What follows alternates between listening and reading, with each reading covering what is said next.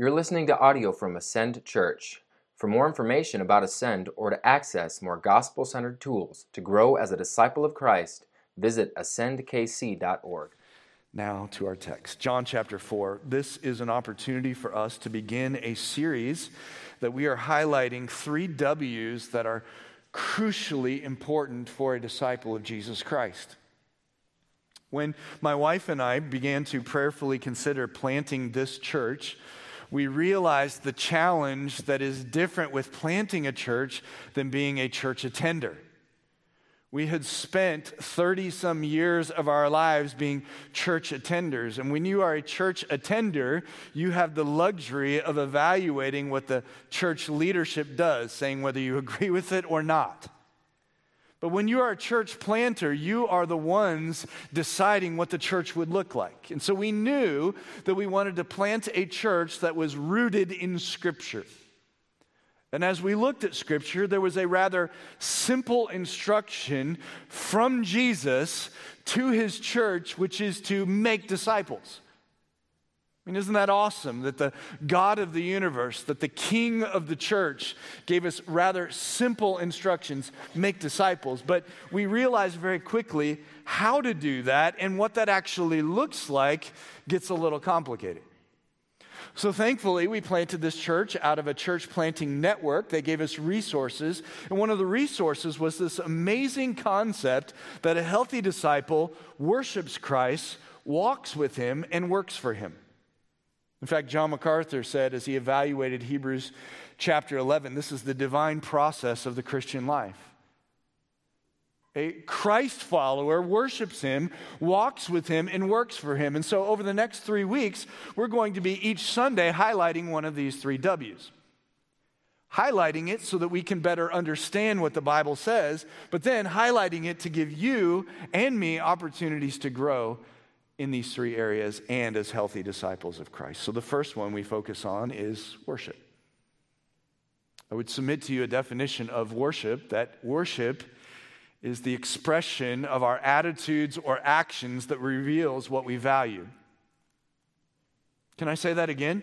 Worship is the expression of our attitudes or our actions that reveals what we value. So let's make sure that we understand this generally before we get spiritual with it. The expressions of your attitudes and your actions of what you value is an expression of worship. That can be for pizza, it can also be for God. And so I want us to understand this general principle because that general principle, I think, is what Jesus is going to use in this passage to highlight what Christian worship looks like and the priority it should have in our lives. Now, you might look at the cards that were given to you as you walked in.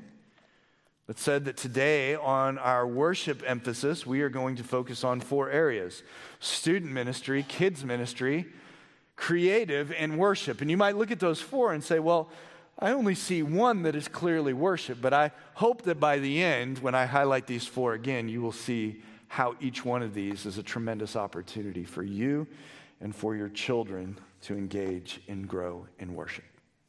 Let me read our passage and then I'll unpack it. John chapter 4, beginning in verse 1. Now, when Jesus learned that the Pharisees had heard that Jesus was making and baptizing more disciples than John, although Jesus himself did not baptize, but only his disciples, he left Judea and departed again for Galilee. And he had to pass through Samaria. So he came to a town of Samaria called Sychar, near the field that Jacob had given to his son Joseph.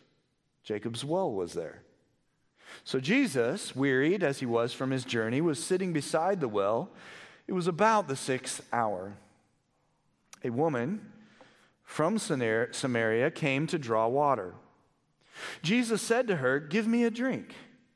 For his disciples had gone away into the city to buy food.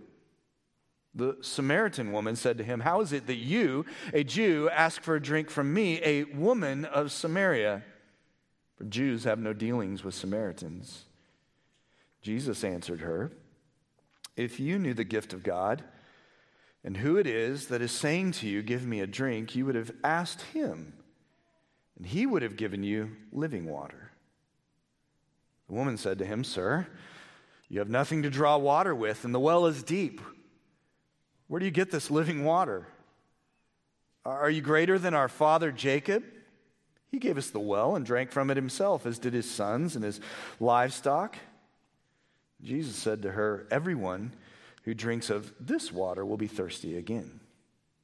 But whoever drinks of the water that I will give him will never be thirsty again.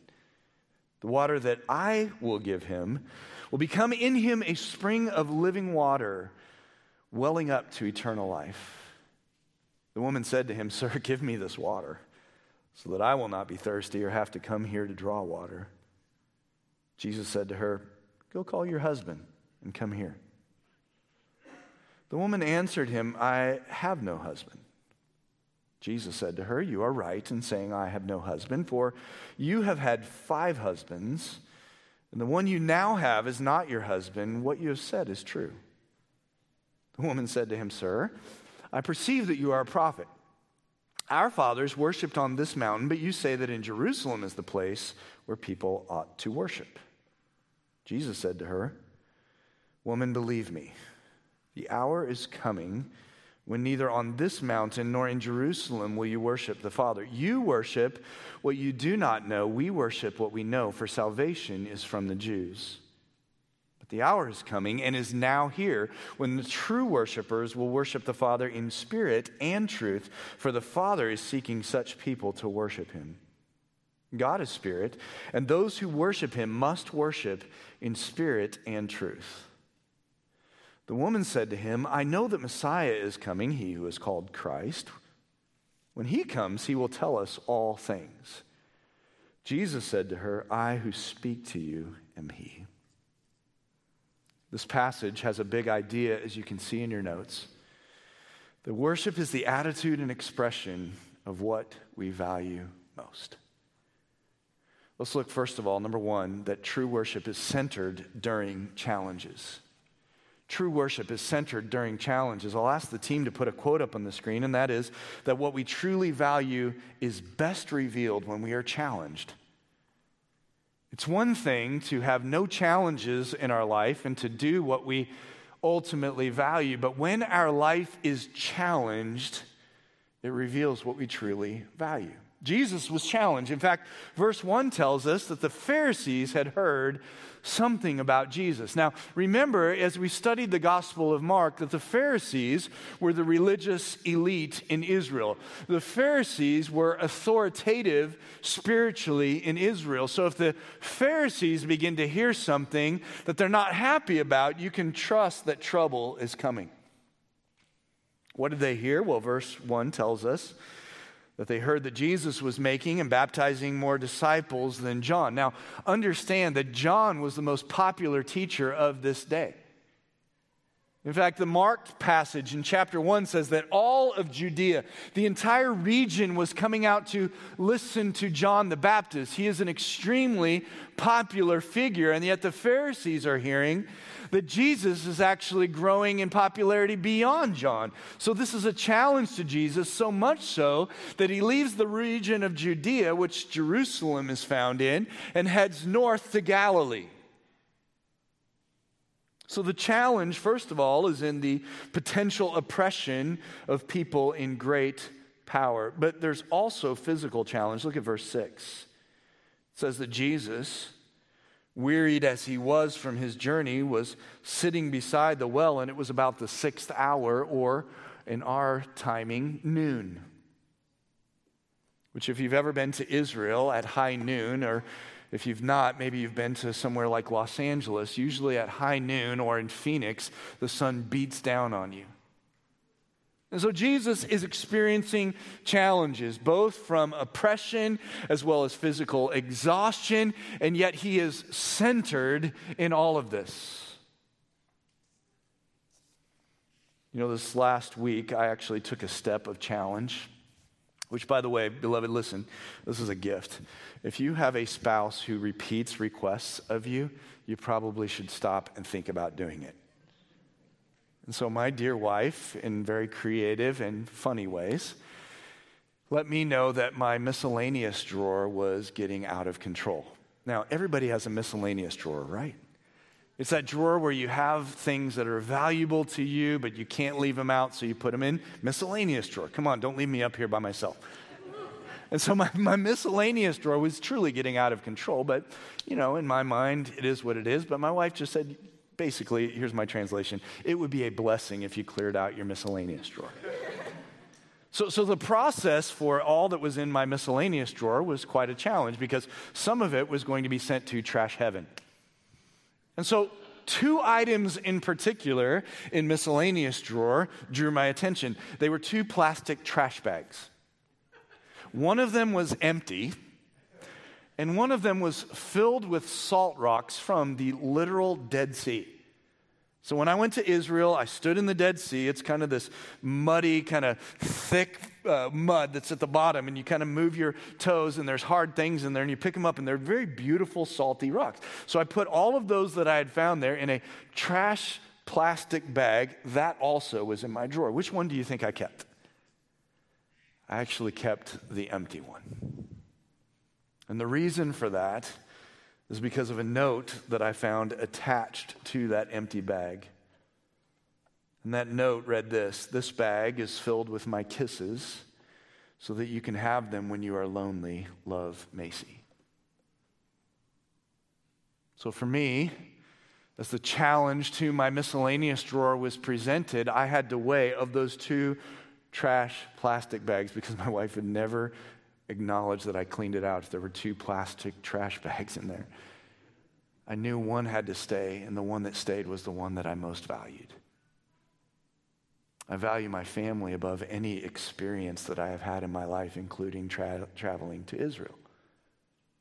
And that point, as imperfect as it was made, is intended to express what Jesus demonstrates in these first few verses. Jesus is facing challenges, but he's centered, and he's centered by looking at verse 4. Would you look at it with me? He had to pass through Samaria. Would you underline that phrase? It is intentional, it is purposeful, and it is rich. The word had means something which should be done despite excuses not to. There were valid excuses for Jesus not to pass through Samaria. Jews hated Samaritans. In fact, we see that down in verse 9. John says Jews have no dealings with Samaritans. And why is that? Well, because when Assyria deported the Jews from that region, they took the Jews out of that region, but then they replaced them with people from their empire. And so those people came to that region in Israel, bringing their own gods, bringing their own culture and their own tradition. And what they did is they combined them with Jewish traditions, Jewish law, and Jewish culture. So the, the worship in Samaria was actually a hybrid of paganism and following after Yahweh, Israel's God. And the Jews detested that. And so by this time, the Jews detested the Samaritans, and the Samaritans detested the Jews. So the Jews, in fact, would actually take the long route to get to Galilee. They would go on the other side of the Jordan. They would take a longer path just so they could avoid anything having to do with the Samaritans. But this says Jesus had to pass through Samaria. And he did so at a, a timing that would get him to a well, but right in the middle of the hot moment of the day. Jesus was centered during challenges. Why? Write down these two verses. John 2:16 and John 12:28. What drove Jesus is his Father's character and the will of his Father. John 2:16 is Jesus in the, the courtyard of the temple. And Jesus is in the temple and he's seeing the business that is taking place, which, by the way, it, it, didn't upset Jesus that business was taking place. What upset Jesus is that unrighteous business was taking place, that Babylon system business was taking place, that people were only thinking of their own pocketbooks. I guess they didn't have pocketbooks back there, or whatever they carried. Jesus was upset about that. Why? Because it dishonored his father. John 12, 28, Jesus talks about the mission and the motivation for everything that he did. It was for the glory of his Father. And beloved, that is where we begin when we think of worship as it pertains to Christian worship. Are you centered? Are you focused on all things bringing glory to God? Are you centered? Are you focused on the value that you place on God's character and his glory above everything else? And that will be revealed when you are challenged. That will be revealed when your preferences and your comfort are threatened. Beloved, Jesus provides the first example of true Christian worship. He was centered during challenges. Number two, true Christian worship is creative, directing convergence. Creative, directing convergence. There are three strikes against Jesus striking up a conversation here. You knew I'd get a baseball reference. Verse 7 tells us that she was a woman. In ancient culture in the first century, a Jew having a conversation with a woman in public in the middle of the day was unheard of. The second strike is found in verse 7 that she is from Samaria. Again, this is a Jew having the opportunity to speak to a woman who is a Samaritan, the despised Samaritan. The third strike, actually, we have to get a little creative to see it, is at the end of verse 6 that it was about the sixth hour. People don't come to the well at high noon. The woman comes to the well for a reason. We'll see that in just a moment. It's her life context. She does not want to be in a place where a lot of other people will be because she's ashamed. So you really have three strikes that should keep Jesus from entering into conversation. But he doesn't. And in fact, his conversation is a convergence. What is a convergence? It is lines that meet at a central point. Let me illustrate that by going to baseball. You, you, listen, if you guys are here at Ascend for any amount of time, you know, and I need to grow in this, I acknowledge it, and I'm, I'm working on it, but not today. But, but my illustrations typically converge on three topics, don't they? Family, movies, and baseball. And man, this last week, if my family would have sat down on Thursday night and watched the Field of Dreams game together as a family, that would have been like happy dance time. Why do I do that though? Why, why do my illustrations converge on those topics? Because listen, in my life, other than Christ, those are my three favorite, most valued topics. That's what I love. That's what I own. That's what I can relate to. That's what I go to when I have the opportunity to decide. And so that's the circumstance that Jesus is modeling here that as he comes to this undesirable context and conversation, it begins with a line of drink, doesn't it? The woman is there at the well because she's thirsty, because she needs water to survive. Jesus is by a well in the middle of the day because he's wearied. And as Ben said in Hebrews chapter 4, this is a Jesus who can relate to us because he is human. He has experienced all of the contexts and the topics that we experience. He has experienced them, including weariness. And so this is the topic at hand for the conversation. But Jesus is creative in his convergence, isn't he? How do I demonstrate that? Look at verse 10. Jesus answered her, If you knew the gift of God. He moves from the horizontal topic to the vertical one. And then he creatively adjusts the conversation to talk about living water, doesn't he? Which, by the way, living water in an ancient context was very important. Stagnant water, we've all experienced, haven't we? Whether it's the uh, water around my French drain at home and the smell that comes out when it's very, very hot. Whether it's a pond that you went to at grandma and grandpa's house growing up and it's stagnant and the algae and it's just bleh. In the ancient world, if you wanted to have pure water, it had to be living water. It had to be flowing water. And so living water is associated with life. And so this was an opportunity for Jesus to get creative.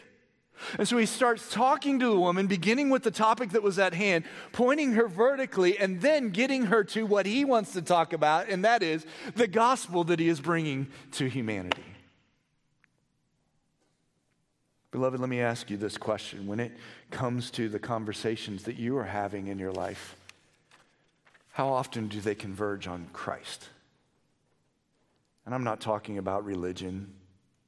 I'm not talking about just church. There are plenty of people in this community and plenty of buildings and organizations that are called church, but they aren't defined biblically.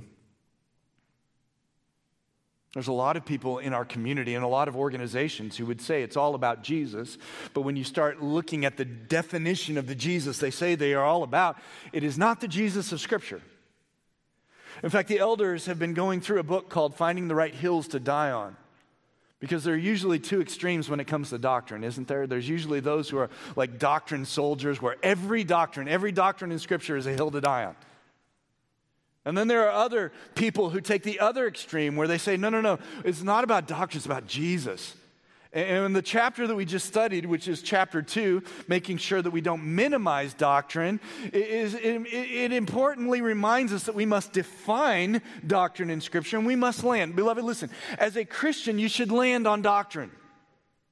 Don't leave it to the church leadership. Don't leave it to scholars. If the Bible talks about it, you should land on what your conviction is and your conclusion is of what that means. And make sure you're defining it with Scripture.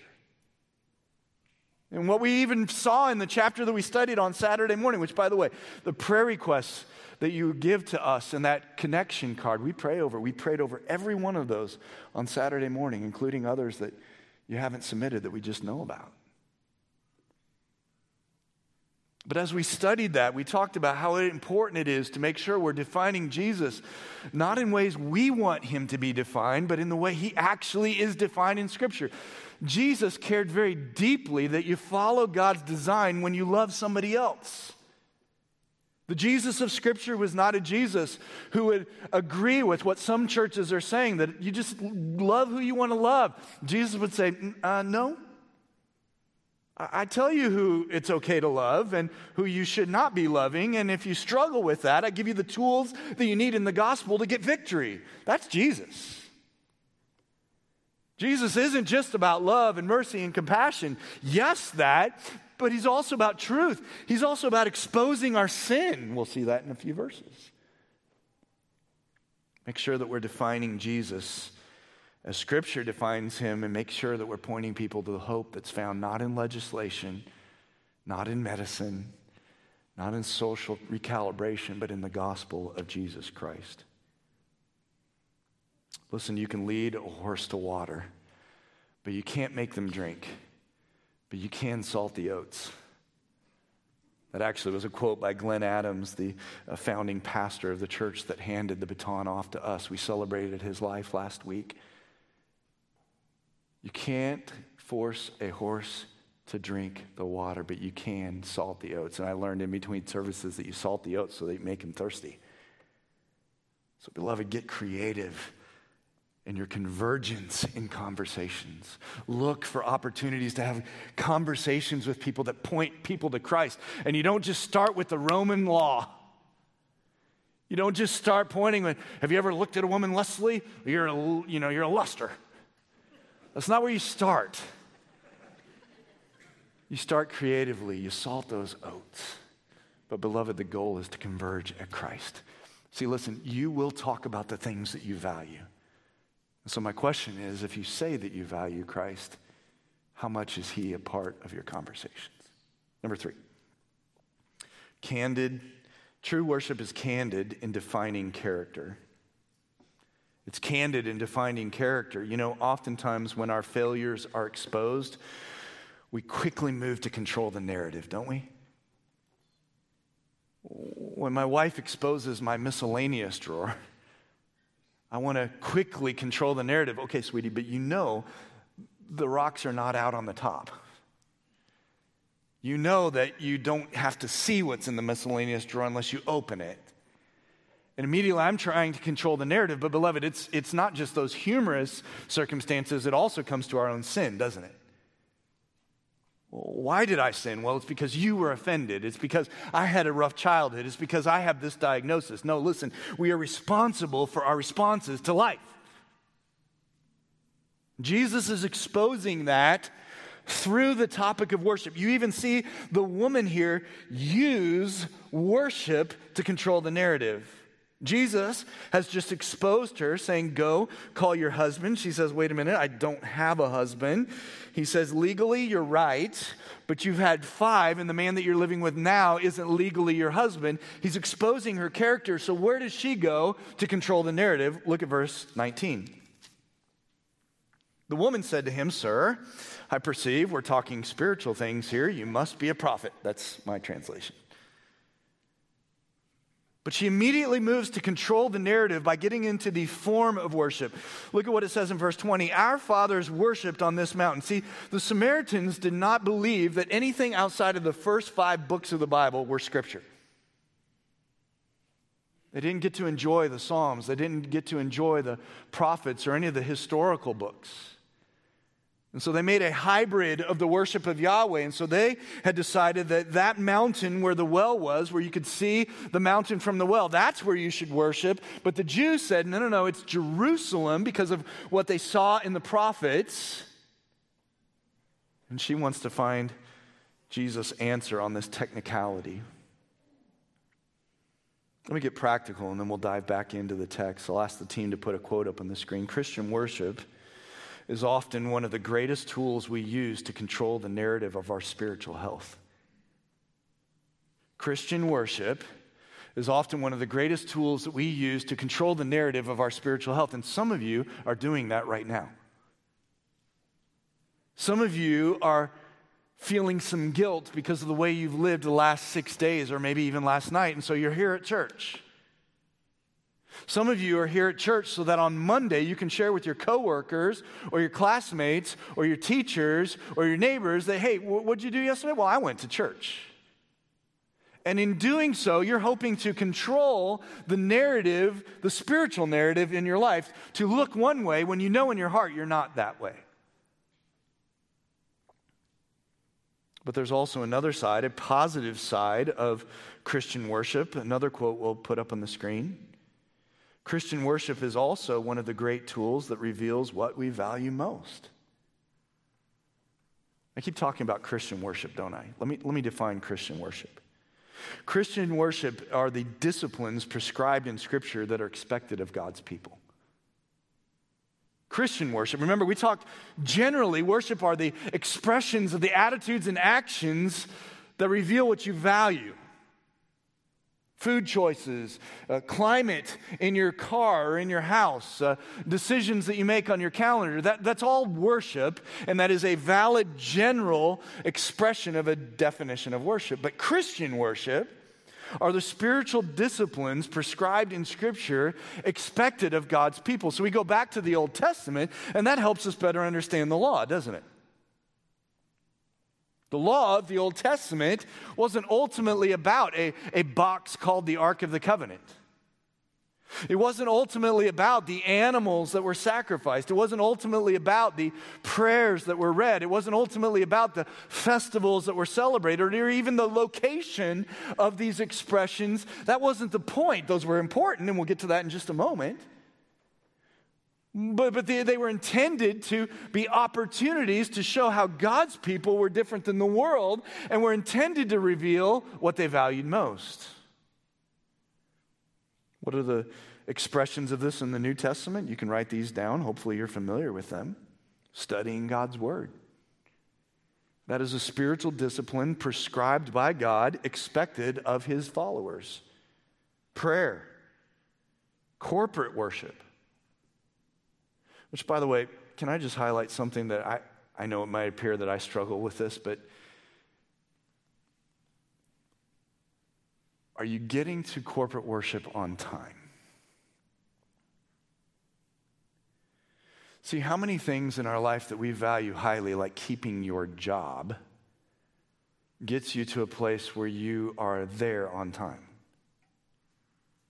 And we've developed a pattern here, beloved where we get in 15 minutes, 20 minutes, 30 minutes after the service starts. And maybe that's just a habit, and maybe you've been exposed right now and you realize, okay, I need to work on this. But what does that tell you? And what does that tell, more importantly, your God about how much value you place on corporate worship? See, there's also benefit to that. The, the scripture that was read by the host, the scriptures that were read by Ben that went to Hebrews, went back to the Old Testament, went back to Hebrews, went to First Corinthians, these are intended to help us because we need help with corporate worship, don't we? We don't just usually flip a switch and, oh, I'm there, I'm ready. We, we need help. We need to get our minds from preseason football games to vertical in the throne room of the God that we're worshiping. And so, worship is designed to assist, worship is designed to facilitate, but worship is also an opportunity for you to demonstrate to God how much value and priority you place on Him. And I get, man, I had people come up to me in between services. Well, you know, my ears hurt with the music, and I have little kids. I, I get it. I'm just saying, evaluate your life. And are there other areas that you're making a priority that the expression of arriving late here seems to invalidate the value that you place on God. Happy to help you think through that if you'd like. What is the point that Jesus is exposing? Is that worship is more about character than it is behavior. That's what he's exposing to this woman. He walks through her objection and he says, legally, you're right. Legally, verse 18, it's true. But biblically, it's false. You have five husbands, and the man that you're with, which implies living with in a sexual relationship, is not legally your husband. He's exposing her. He's exposing her true character. And the woman does what so many people do, and they go to worship to control the narrative because she's focused on the form of worship, not the function. So, beloved, true Christian worship is intended to candid, candidly define our character, which brings us to number four. True worship is clarity delineating crux. And I got to tell you, these are lame outline points. I tried to get cute, fail. I tried to do C, D, C, which that's interesting, isn't it? See, that, I wasn't even trying to do that. But it's uh, let me just explain to you what I was trying to communicate, okay? So the woman thinks that the crux is the details of worship. So she's going through the form of worship, the details of worship, which let me translate that to what we live in with the 21st century. And that would be she would be focusing on how many services a month you attend, or what your arrival time is, or how many days you read the Bible, or how many numbers of times during the day do you pray, and, and the amount of tithe that you give, and the amount of ministry teams that you're signed up for. That's what she would have been focusing on. She would have been asking, Jesus, how much is enough? And it's not that those details aren't important. If details were not important to the God of the universe, then why do we have four books that begin the Bible that actually are full of worshipful details? The details are important, but beloved, listen to this. They're not the crux, they're not the epicenter, they're not the motivation, they're not the purpose. See, Jesus in that day recognized that the people were so focused on the details that they had forgotten the function. You know, I have an opportunity to grow in this. Sally and I have been married for 23 years this November. And man, there are some things that I, I think I do well, but there are a lot of things that I don't do well. And one of them is something that my wife will bring up to me from time to time, and she will say, You know, I know that you love me. But oftentimes, the way that you respond to me does not reveal that I'm treasured by you, that I'm valued by you. And so immediately, I'm, I'm summoning Jackie Chiles. If you're not a Seinfeld fan, you can look that up. My inner lawyer, let's say that.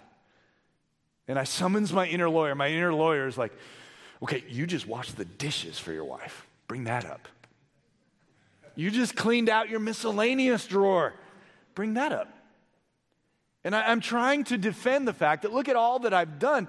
But what she's reminding me is that it also is communicated, and often more so, in the tone of my response, on the way that I pursue her. And I'm just telling you, I suck at that. Now, one of two things could happen. I could just be, hey, honey, if you haven't figured it out in 22 years, this is who I am. And a lot of guys do that.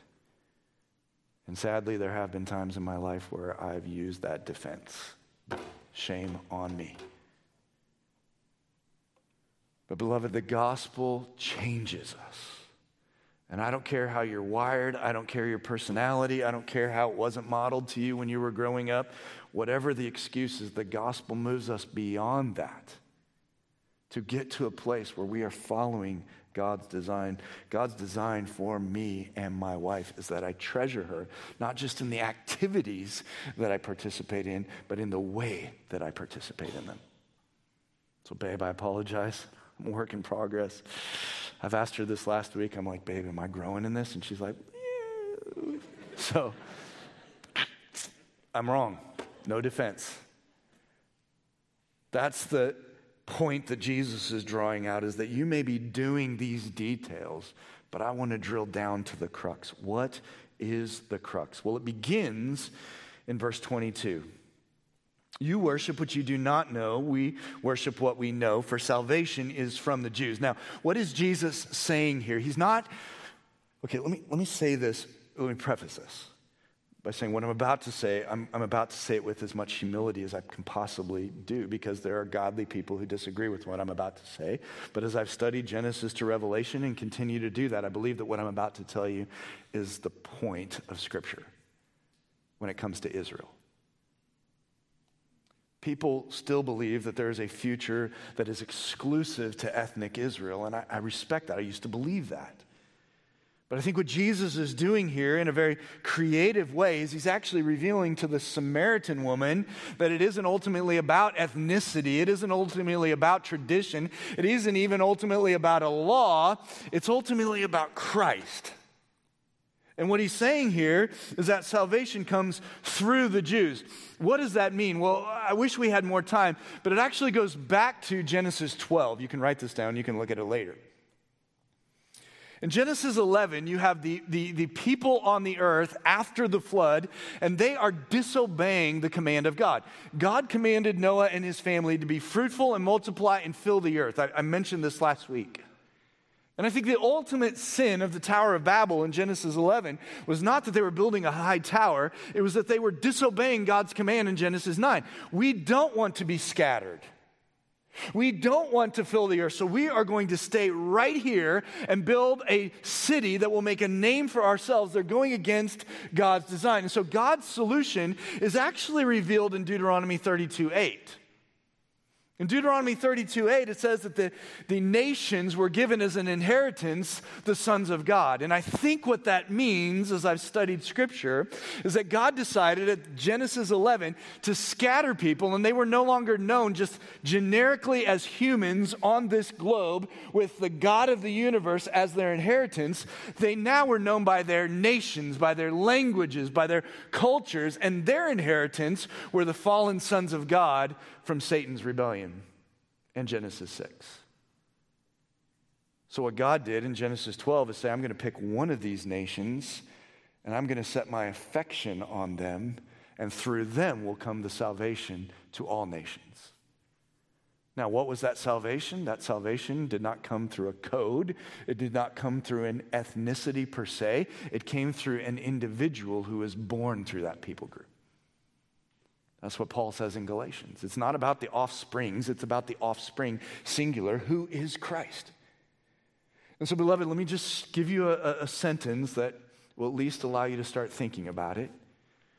And that is, I think what Jesus is exposing here, as Mark has throughout our study, and that is that ethnic Israel is a placeholder. Ethnic Israel is a placeholder. And as a placeholder, it plays an important role. You don't know where the book goes unless you have a placeholder. You don't know where the story is stopped until you go to the placeholder. And I think ethnic Israel, as you look at Genesis to Revelation, is revealed to be a very, very, very important placeholder for the king. And so I think what Jesus is saying here is listen, it's not about ethnicity. It isn't even about details of worship. It is ultimately about the king who is now here. That's what he says here in the text. And so he says salvation comes through the Jews, through Yahweh setting his affection on a nation, through the commands that reveal God's character in the Old Testament, through the offspring that was born through ethnic Jews. And he says, listen, there is a day coming and is now here Well, it is not where it will not be the crux where you worship, but who you worship. And how does he unpack that? Well, he starts throwing back and forth truth and spirit, doesn't he? Isn't it interesting that in these six verses, eight times the word worship occurs? So I think if we we're going to go to a passage of scripture that talks about what Christian worship is, this would be an important place to start, which is why I chose it. So he starts to go back and forth with spirit and truth, truth and spirit. And what is he saying? Well, he says truth, which let me give you a definition up on the screen, and that is truth is what God says about himself and his creation. You might be able to come up with a better definition than that, but that's the best I could come up with. If we want to know what truth is, Pilate said, What is truth? People today are arguing what is truth? Well, truth, by definition, is what God says about himself and creation. And so he starts there and he says that worship is about truth. And he's giving truth in this passage. He's giving the timeline of salvation. He's saying that, that, that, there will be a day and it is now here. The king is here. He talks about the Father and that you can have relationship with the Father by experiencing the living water that he talked about earlier and that that living water can actually move you, a woman who has had five husbands and now is living with a man who is not legally your husband. It can actually wash and cleanse you. And at this point, our spirits should be experiencing something. You see how this is worship? The truth of all of this is intended to impact our spirit, which what is spirit? Spirit is our mind, will, and emotions. And even right now, I'm, I'm, getting chills just thinking about that. I, I've been saved since 1987 by God's grace and for His glory. So there are a few decades under the, under the hood. But it is more precious to me in this moment of preaching it than it was the day that I was saved because of all of the truth that I continue to learn about God, all of the truth that I continue to learn about myself by the way I'm exposed as a husband, by the way I'm exposed as a leader, by the way I'm exposed as a father. And I continue to see that truth and then be reminded of the gospel, and my spirit is evoked. That's what true worship is. That's what the Father is looking for. And so when it comes to my relationship with my wife, the best solution and the gospel centered response is not to do more.